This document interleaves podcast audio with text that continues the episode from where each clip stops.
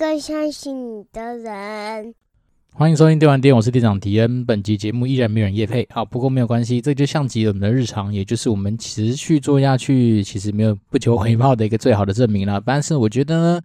呃，今天有一个新闻，然后一出来之后，大家其实在群组之间讨论蛮热烈的，就是呃，我们的三级警戒要延长到六月二十八号，那所以代表说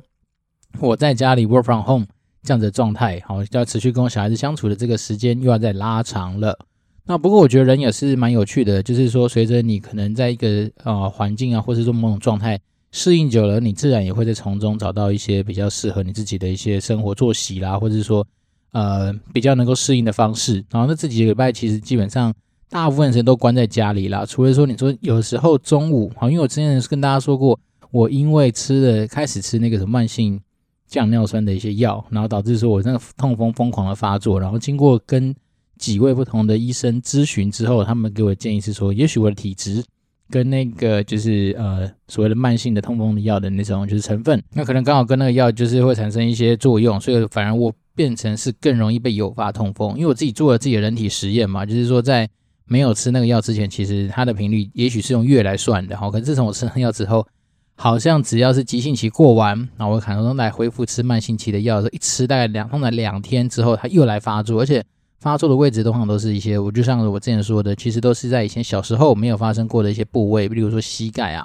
所以我那时候就觉得说，嗯，可能我真的跟这个药有点犯冲。一本是我拿了已经是拿到慢性处方签的药了，但是我可能这一颗我现在使用上面，我就必须要去做一个取舍，就是没办法再继续用下去。那直到也许是再过几个月之后有机会去做回诊的话，那再去跟医生做一些讨论。那我觉得人生就是这样子啊，其实很多时候啊。八十二十法则嘛，就是有些东西也许对百分之八十人有用哦，可是刚好我们就是那个比较带赛的那二十 percent 的人，所以像这种药对我来讲，本来我的本意是说，因为诶随着有小孩子了嘛，那你总是觉得说对于自己的身体啊要多照顾啊，所以便是说，他说那就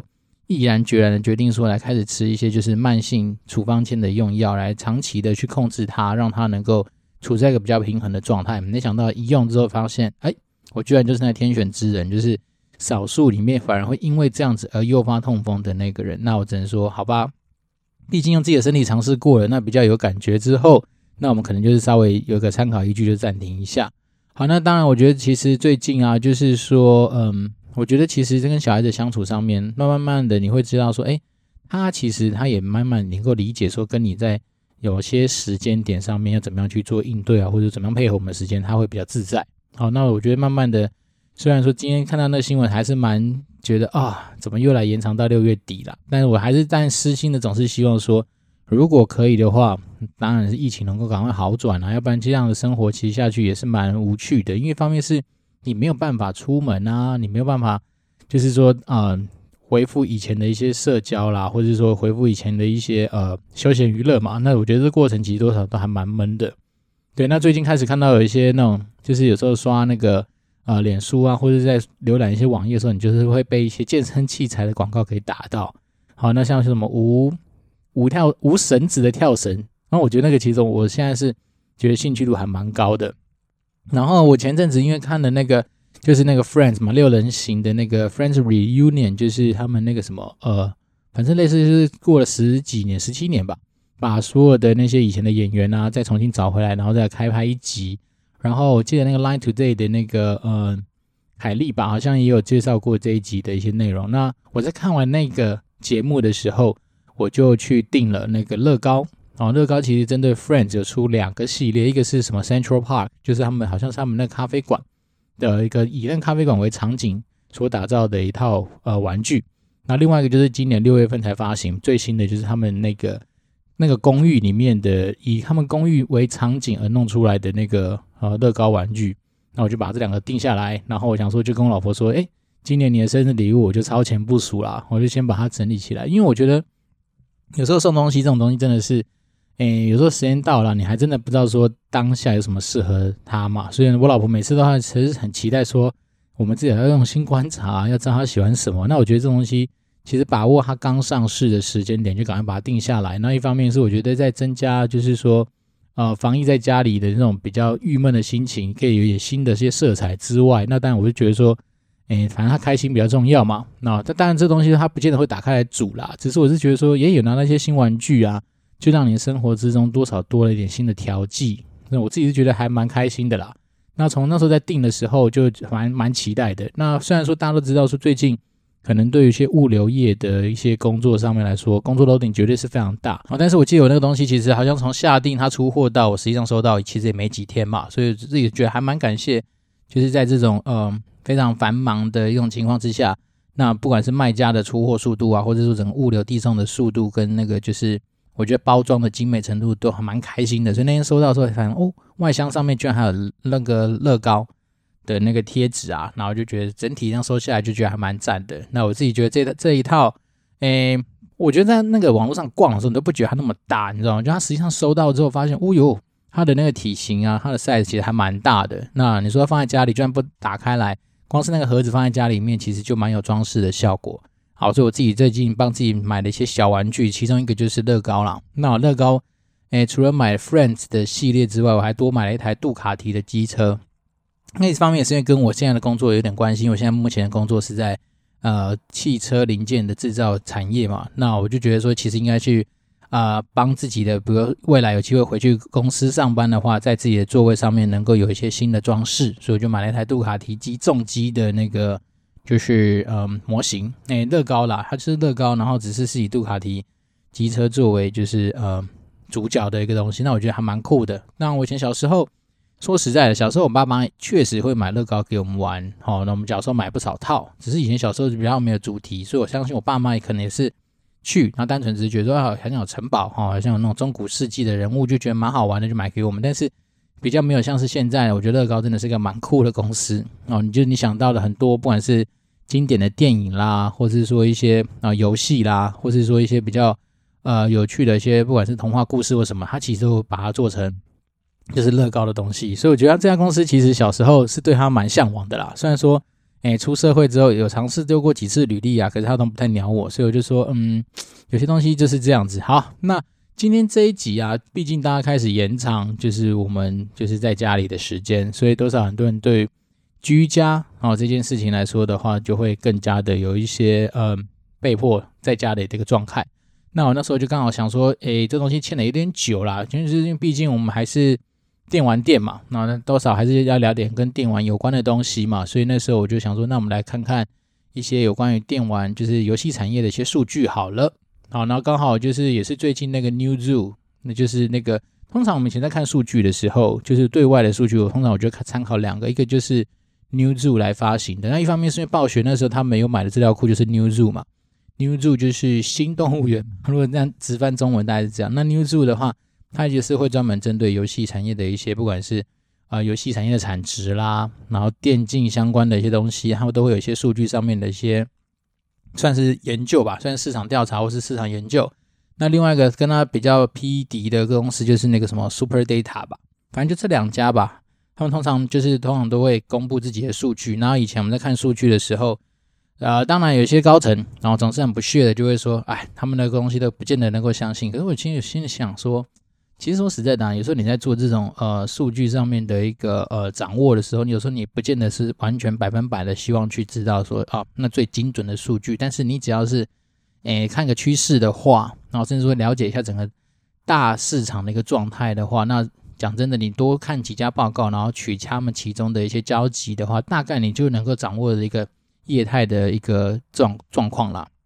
那另外是。通常我们会前会用到这些数据的一个可能性，通常就是来自于说，如果说我们今天去做一些预估，好，举例人，比如说我有新产品要上市，那比如说我对于一个新市场的一个新开发，那我可能对于有一些东西或许不是那么了解，那通常我们来在抓自己的所谓的营收目标啦，或者说对于那个市场的潜力的一个评估的时候，那我们当然就会去参考这种客观第三方的一些资料。那他们有的时候你买他的资料买到比较细的，他就会有包括说你这个特定游戏。然后针对特定市场的一些研究，然后甚至是说，诶，如果你今天不看游戏，那就单纯只是看游戏类型，哈，比如说射击类型的游戏啊，休闲类型的游戏，那它都会有类似的一些呃，就是算是它的那个数据可以去做参考。那当然，他们也会去稍微提到说，他们像我记得好像以前看那个 Newzoo 的一些报告，他们都会特别去提到说，那他们的呃资料来源的状况是怎么样去预估或者怎么样去掌握的，然后甚至他们跟 Super Data 那个家竞品，然后他们的观点是采取什么样子不一样的逻辑去做这样子的预估。那我觉得这东西其实老实说，他们都已经把他们的一些逻辑啊，跟他们的一些研究方法都告诉你，那都姑且就相信他吧。对，那我觉得当然有些人都会说这东西不是百分之百的正确啊什么，倒是觉得嗯没有这个必要了，因为说实在，本来这种东西它就是一个相对模糊的一些数据嘛，然后再是人口本来就是变动的，然后游戏老实说，光是一个呃登录数的怎么样定义，那很多人就会有他不一样的见解跟一些想法，所以我倒是觉得说，其实有这种东西能够参考，就是一件很开心的事情了啦。好，那当然，呃，我们就先来讲讲，就是说，他现在目前公布最新的二零二一年的一个市场的一个状况啊。其实以那个游戏产业来说的话，大概二零二一年目前来说，他们是预估是大概会有一千七百五十八亿美元的产值。那其中里面呢，大概将近百分之五十二左右都是来自于手机跟平板，就是那种移动载具的那些游戏。那剩下的大概百分之二十是。啊，PC Online 或是 PC Game，然后剩下百分之二十八就会是那种传统的家用主机。好，所以大家一定觉得说，哇，原来家用主机还是有它的市场。是啊，那就像我们以前有在跟大家分享过，其实家用主机只是因为在台湾相对比较弱，那要不然其实说实在的，家用主机，尤其像日本啊，然后澳洲啦，然后美国啊这种地方，其实他们家用主机的市场其实是很强的。然后甚至是说，其实像日本来说，当然就是 Sony 的天下嘛。那所以变成是说，Sony 啊，任天堂在。日本的市场其实都蛮强的，然后在澳洲这个地方的话，大概就是 Sony 跟 Xbox 大概各半吧。好，但是如果到台湾的话，你会发现基本上百分之九十几都是 Sony，就是 PS 这个平台的一个市场。那但是到欧美的话，可能又是稍微在 Sony 跟微软之间伯仲，甚至有些地方甚至微软还超过 Sony，大概是这样子一个业态啦。那在手机平板的游戏里面呢，百分之大概将近百分之九十吧，基本上都是还是以手机为主了。所以代表说。哎，可以想见，就是平板这种东西，它的使用人口本来就比较少，好，所以在整体来说的话，你看一千七百五十八亿美元的总产值里面，好，大概有九百亿就是来自于就是手机平板，然后家用主机差不多占四百九十二亿，然后在那个 PC 主机上面的话，大概就是呃三三百五十九亿到三百五十三百六十亿左右的一个水准啊，所以就变成说。哎，PC 看起来在四维，因为它这个报告大概就指出说，我们今年跟去年比起来，就二零二一跟二零二零年比起来，稍微是在 PC 啊跟家用主机上面是稍微衰退的。好，那我觉得其实这也不难想象啊，就是说你看啊，就是有些东西用尝试去理解就不难想象，就是说你看去年其实基本上是疫情刚开始啊，所以那时候很多人被迫关在家里，然后再来是。啊、呃，那时候其实大家都知道，说很多主机的部分基本上就是呃买都买不到，好对，所以那时候大家其实是一个呃需求大于供给的一个状态。然后甚至是去年，其实就是有一些呃蛮热门主机的上市，所以它其实夹带着有一些算是话题跟一些比较大幅度的一些革新吧。所以当然，你二零二一年暂时跟二零二零年比起来是落后，我觉得其实也蛮好想象的。那、所以他的在他的报告里面。另外还要指出来，就是说到了二零二三年吧，他们预估应该全世界的整个就是呃游戏业的产值应该会到两千亿的水准，所以就是可见你就是可以想象说，其实游戏产业一直以来它就是还是会蛮蓬勃发展的，然后它的成长曲线就是成长曲线呢，基本上就是一直持续的往上喷。好，那 even 说二零二零年其实算是一个疫情。对游戏产业来说是受惠年嘛，那一年大概是一百呃不对一千七百七十八亿左右的一个水准，好，都讲都是美金啊，所以换成台币的话，再请乘以大概二十七或二十八左右呢，就知道其实游戏产业成全世界的产值是还蛮可观的。那那当然我是觉得说，其实这个东西只是让我们看到一个现象啊，就是说其实游戏产业毕竟反正大关在家里没事做，除了追剧之外，那当然就是说会去玩玩游戏，这件事情也是一个非常合理的一件事情。那另外一件事情，他有稍微去点出来，好说有关于那个电竞的直播的一些报告了。那就是说，诶，以全球的那个电竞市场收入来说的话，应该今年有机会会持续成长，然后会大概到十点八亿美一美金左右的一个状况，然后年成长率大概十几十几 percent，大概十四十五 percent 左右的一个水准。那预估说这样子的观看人次啊，或者说。呃，观看人数从二零二一年大概是估计他们大概是有七点二二亿左右的一个人次，那到二零二四年甚至会成长到九点二亿的人次，所以代表他们其实是预估说，哎，电竞这件事情的发展，然后可能还是也是跟着游戏产业的发展一样会持续看好，就是说他们对未来是蛮乐观的，就会觉得说有在电竞上面投入的，不管是呃人啊、观看的人啊，或者投入的一些，不管是比赛战队的这些东西来说的话，应该算是长期来看还是乐观的。那就我们自己以前的经验来说的话，诶，好像真的目前还没有一个报告是完完全全的指出来，或是一个研究告诉我们说，到底电竞它的观看人数、它的的变现程度是怎么样。好，因为我们现在的很多人都发现，其实你只是。会看比赛没错啊，可是因为有时候看电竞的过程里面，如果不用买门票的话，基本上它就是免费的流量而已啊。那当然我们都知道说，其实有时候还是存在说所谓流量变现这件事情。但是我觉得我们那时候在做，其实就我们以前在做那个所谓电竞的比赛的时候啊，其实你很难发很难想象说，今天你这些比赛的那些人数啊，有机会转换成多少的游戏登录数。那再来是说。如果真的实际上以那个就是观看人数来看的话，实际上有时候也是远低于你的游戏人数的啊，所以变成是说这种东西也很难说啦。那当然有时候还有另外一群人是说他们只看比赛不玩游戏啊，所以呢，他就是变说我们其实以前呃在我在游戏产业的时候啦，我觉得他那个东西的关联性上面。其实似乎还没有找到一个百分百的一个联动性，那只是当然说，我们就是用一些就是比较直观的想象，都会觉得说，反正多点人看，你总是多点机会嘛。那哪怕是你要今天去卖广告啊，然后哪怕是你今天去卖一些你的比如战队的授权啊，或者是说，或是有的是赚那种直播上面流水上面的一些红利嘛，那诸如此类的东西，它多少产生产生一些些微薄的收入啦。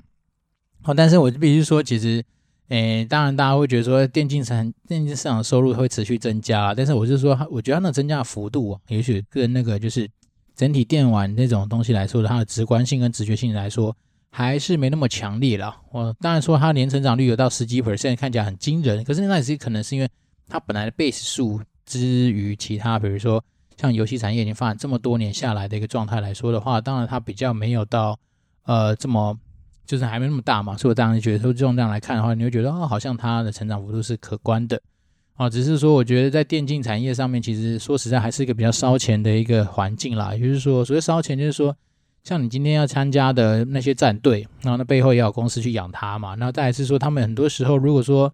有的公司比较好，他可能会提供所谓的固定的薪水给那些选手。那有些他真的是呃比较鸡肋，就是靠那种奖金。但是你也知道，那一年。能够拿到的奖金是有多少，对不对？所以变成是说，嗯，辛苦居多啦。好，那先很快速的讲完，就是说整个游戏产业可能在二零二一年，甚至对于未来的一些呃可能数据上面的一些更新之外，那我们来看看说，诶，那我如果回到公司的角度来看的话，好，那目前二零二一年，但是呃，我们以他那个，但我看到的新闻标题叫做二零二一年的全球最大游戏公司的 Top Ten。好，那我就稍微跟大家快速的 update 一下这样的资讯好了。那第一名的话就是 Sony，那在 Sony 的话，目前游戏营收是两百五十亿美金。好，那其实不难想象，是因为 Sony 如果大家把它想象成是说它是一个硬体商的话，它其实在软体上面也有赚到钱的，因为毕竟它 Sony 本身就是一个平台嘛。那依照我们以前其实像是斗阵特工啦、Call of Duty 啊，你要上市在家用主机的时候，当然就是嗯 Sony 啊、Microsoft 啊，甚至 Overwatch 都有在那个 Nintendo Switch 上面上面嘛。但那这些东西就是代表说。你基本上去它的平台上面发行，那他们一定会有相对应的一些合约的方式啊，或者说它抽成的方式。所以，变是说，它除了提供呃家用主机这个硬体的东西之外，它对于平台上面的一些抽成啊，或者说，或者说现在很多那种家用主机还会结合那种就是线上版的嘛，所以它变是说，比如说像你玩 NBA 好了，那 NBA Two K 里面它又在卖一些它所谓的一些不管是什么样子的一些代币啊，然后或者说。你有时候玩一些就是呃，比如说像 GTA 五好了，GTA 五它也有 online 版，那 online 版里面有一些 content 可以去买，然后甚至还没有些他们的代币可以去买。那这些代币购买的过程里面，其实有像我刚才说，就像是你在呃抽卡包，好，那他在抽卡包的过程里面，除了那些游戏公司可以赚钱之外，那像这样的平台商，它中间也会从中去抽到它部分的一些利润嘛。好，所以这边说第一名是 Sony，然后第二名就是腾讯了。那腾讯大家都知道，腾讯这一家公司它真的太强大了。它就是说，它吃下非常非常多的一些知名的以前不管是手游的一些游戏啊，或是说他们对于很多一些游戏他们的一些算是发行上面的那个力度就是很强的。那它二零二零年最赚钱的业务就是王者荣耀。那王者荣耀大家应该都有听过，它就是一个 MOBA 类型的一个算是手机游戏。所以腾讯很强啊。其实这样说实在，在中国公司在全世界排名前十名。好，那第三名就是任天堂。好，那任天堂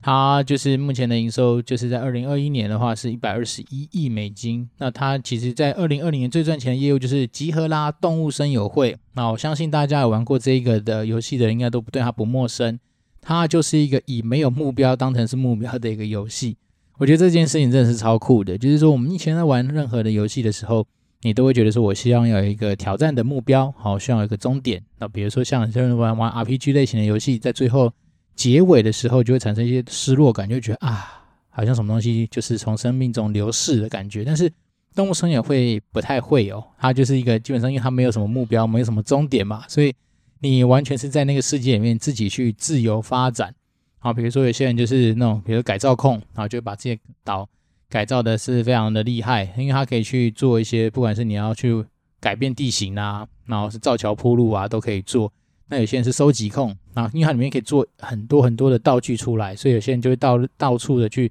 收集很多的材料，然后甚至还有很多人会去就是呃收集一些生物，反正它就是一个非常自由的一个游戏。好，那我们今天讲完第第三名，然后第四名就是微软，好，微软其实它真的是。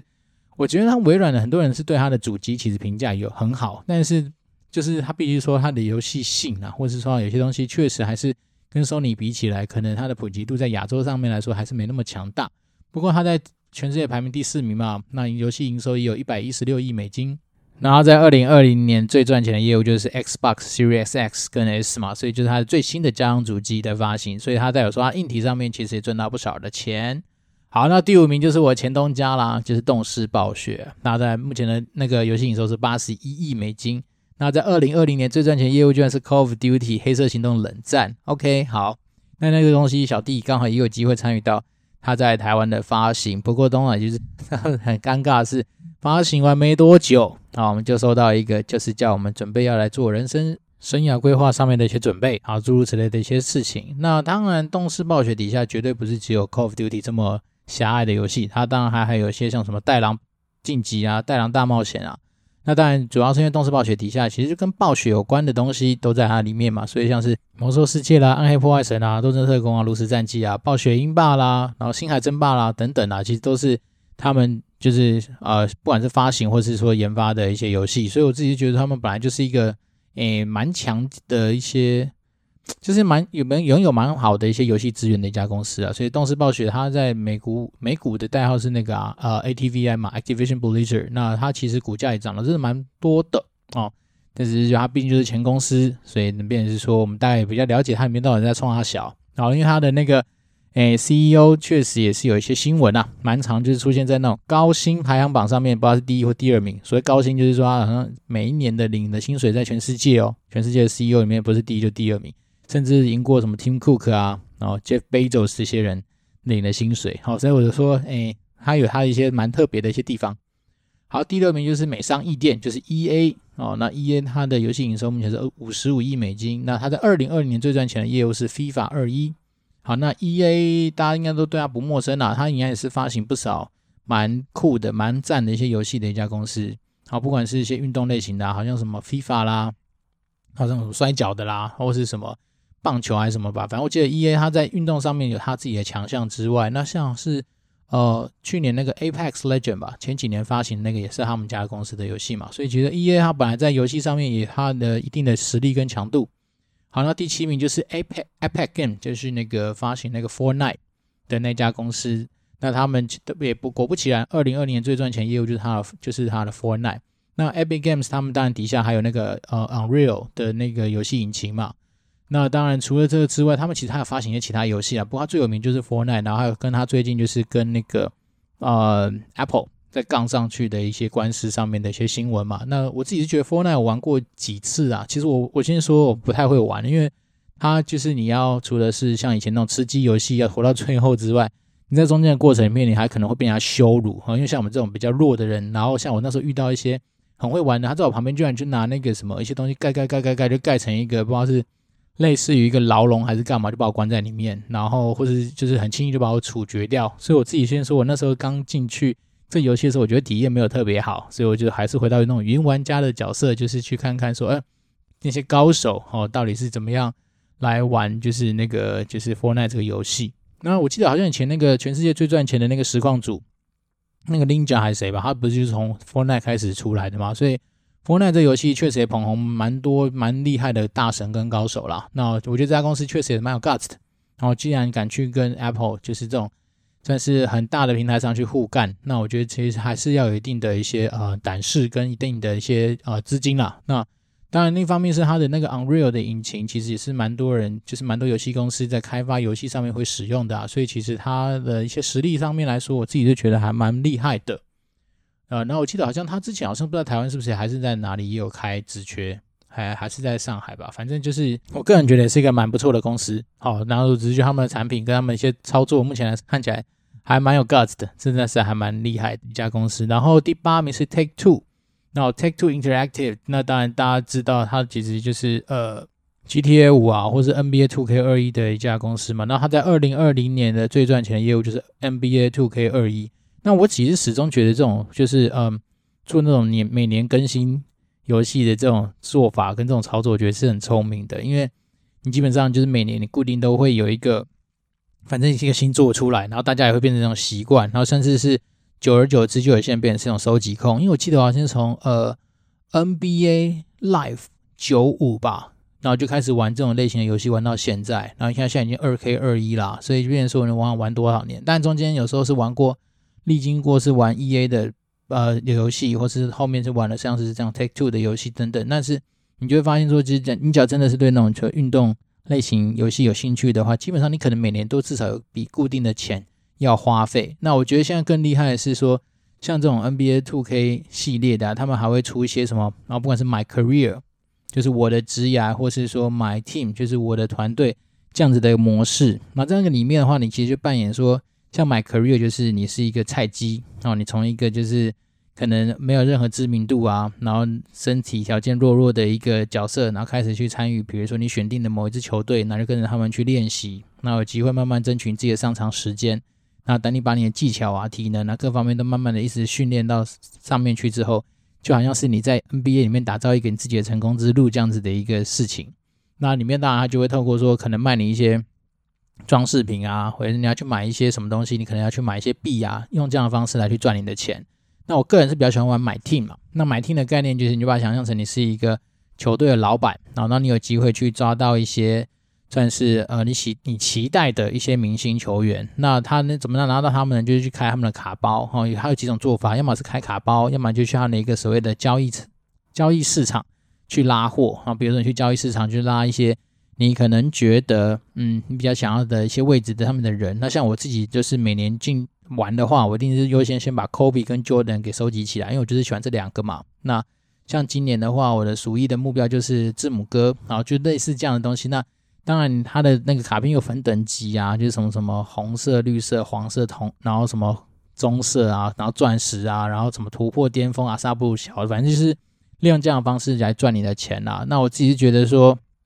蛮好玩的啊，其实就是说你今天在纾压的同时，你有一点就是培育养成的一些啊、心态投射在那个里面，所以就会增加你对这个东西的喜好程度。好，那当然哦，GTA 就不用说嘛，我觉得 G T GTA 基本上就是一个神作啊，然后也是一个算是一个，我们都知道它的开发费用异常的高，就是投入非常非常多资源去开发出来的一个游戏嘛，所以我倒是觉得说，如果有些人就是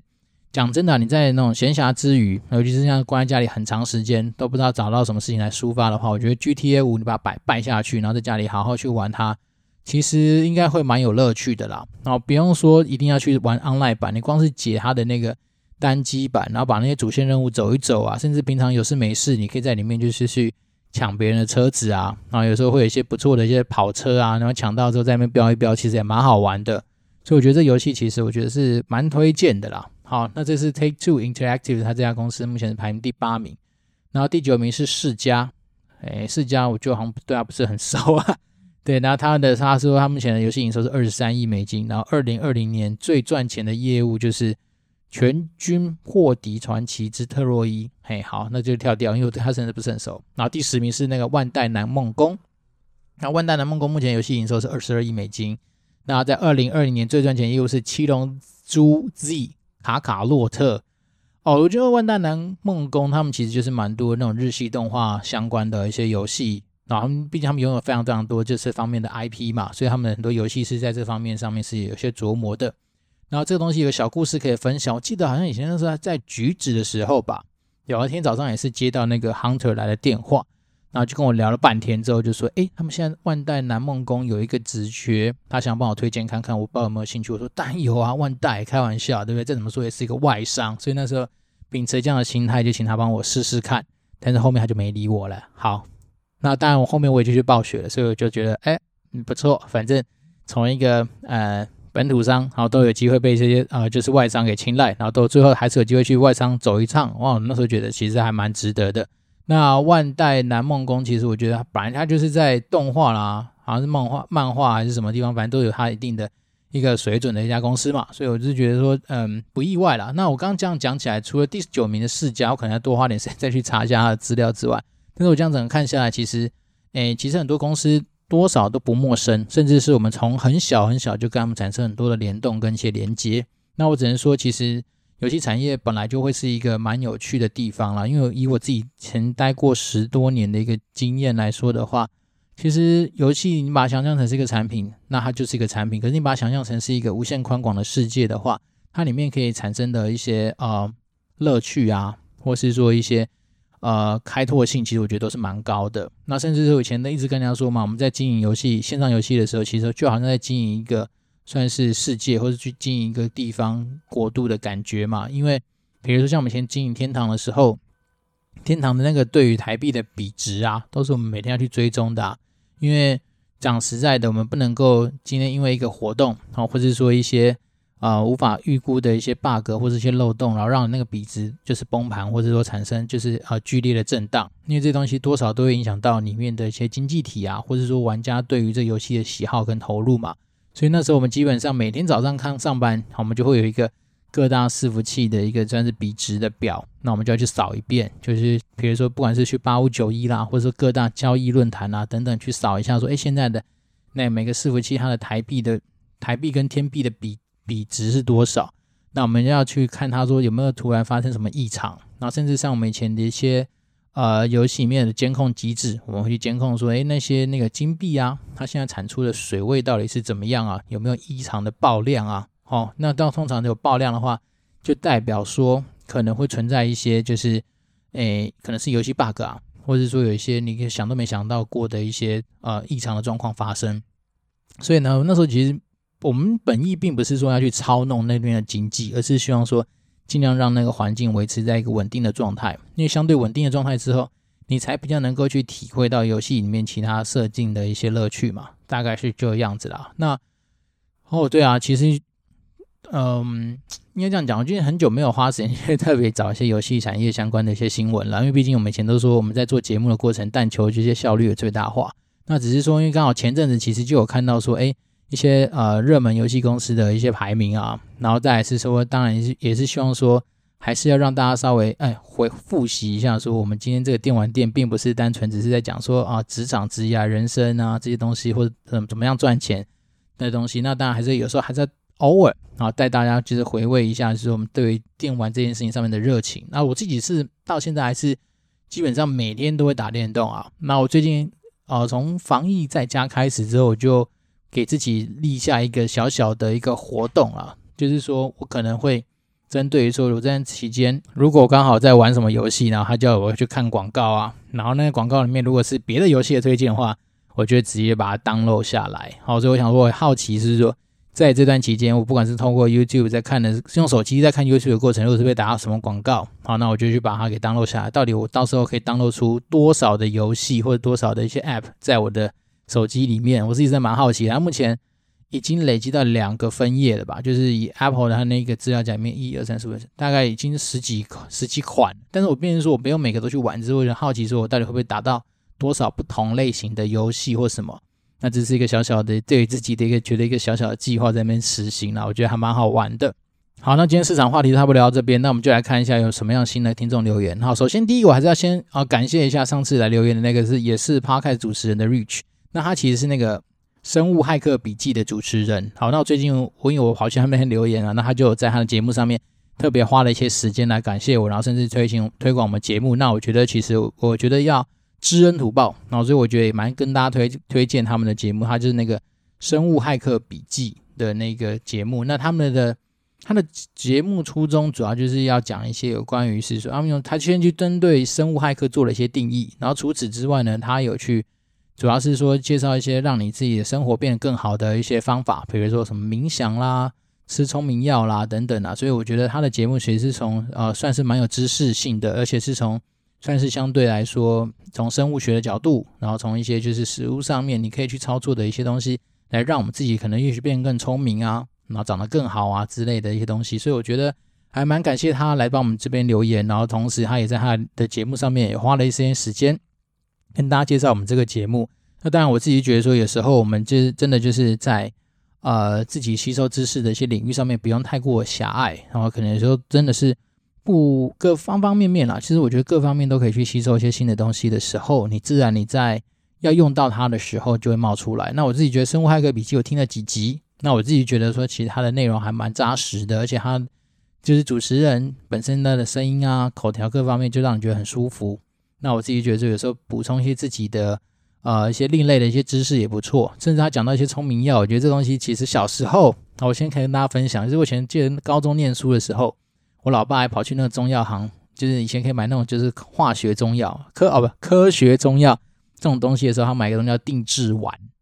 好，然后定制完它的，诶，它其实味道不错，还蛮好吃的。它虽然是药丸，可是，但是我觉得还蛮好吃的。然后它的，呃，好像疗效就是什么安定神志，好，那可能让你可能更专心在你的，呃，不管是学习上面或怎么样。对，那我以前有听过说，像是什么，嗯、我去美国玩的时候，那时候就逛他们那个就是沃尔玛还是什么，反正他们就是会有一些那种开架式的一些保养品，或者是说，算是呃，因为绝对不是药品啊，因为。药你需要拿到处方前才可以拿嘛，但是它应该是保养品或是一些成药。然后它有一款就叫什么 Focus Smart，Focus Smart 就是说很好像是呃增加你的 concentration 啊，或是说增加一些就是你的专注度等等的东西。所以我那个刚是看到 Focus Smart 就觉得哦好酷，就把它带了一瓶回台湾吃啊。你之后吃的过程里面有没有真的变得比较厉害？好像我自己觉得好像也还好。好，所以就这边说单纯分享给大家。我只觉得说可能是心理作用，也许来自于说。大过于这种东西实质上的一些呃效用啦，那只是说像现在有这样的专业节目来去介绍这些东西，我觉得就蛮推荐给大家的。好，那下一则留言也是算是来自另外一个 podcaster 的一个留言，他的名字是 Angel B B B B B，然后他的那个留言的呃标题叫做无私分享人生经验必须推，我也是爱读书爱推书，自己却很少读。emoji 趁现在没有小孩来多读书投资自己。废物姐妹花 podcast 的安九签到 emoji，好，真的非常感谢这个安九，然后他们的节目。叫废物姐妹花，好，那大家如果想要听两个女生吧，我记得没错的话，我记得那时候去听过几集，她们是两个女生，其实声音很好听，然后他们中间过程其实还蛮舒服的。就是如果说你今天呃想要有一个算是有人陪伴的声音，甚至说你只想要在呃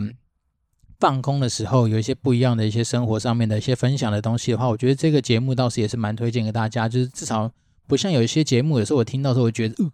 它的那不管是录音品质啊，或者说它整个。呃，气氛的营造各方面其实是有状况的，但是我觉得今天像跟大家推荐两个，像是刚刚说的呃《生物骇客笔记》跟现在的《废物姐妹花》，其实我觉得都蛮值得大家可以去用不一样的心情跟不一样的一些角度去听这样的节目了。当然，我们虽然说我们现在的节目流量其实没有很高，然后我们这样自己自推，其实或者要帮别人推，好像也只是一个蛮有趣的一个过程。不过我自己觉得说好东西就跟大家好朋友分享，然后再来是我自己是蛮喜欢就是听那种所谓的声音啊，口条好，或者是说嗯。在就基本上，如果说我今天就是要适用于说不用动大脑哈，不要有太大压力的情形之下的话，像这种有时候闲聊式的节目都会是我去参参考的一些对象。那当然我们都知道说，其实 Podcast 在去年其实是爆量嘛，那今年大概稍微比较趋缓一点点。那如果只是觉得说，其实好的节目其实不应该被埋没嘛。如果可以的话，我们大家就互相帮忙，互相去就是诶，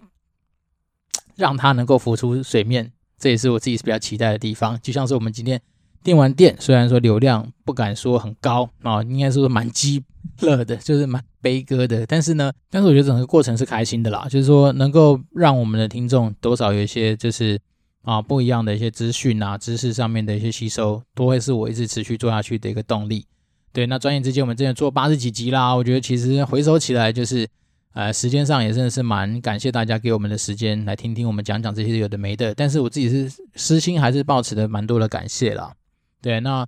至于就是说，你说有没有机会哪一天真的是出人头地啊？这就是有赖那个就是老天爷的帮忙了。那今天开始天气稍微比较好一点，但是我觉得其实还是在细致的地方，就是有点呃，我觉得阴哎不是湿气真的蛮重的啦，所以你会感觉到就是那种很郁闷或是很阴郁的那种状态，其实还蛮强烈的。因为一方面是现在气温其实没有很高，可是它因为它湿度很高，所以你整体来说那种不舒服程度其实是也是蛮高的。那希望说接下来当然就是除了疫情慢慢趋缓啊，那我们就是呃干旱的现象慢慢能够得到缓解之外，那当然也是希望说。大家可以持续保持一个好的心情来面对我们接下来的每一天。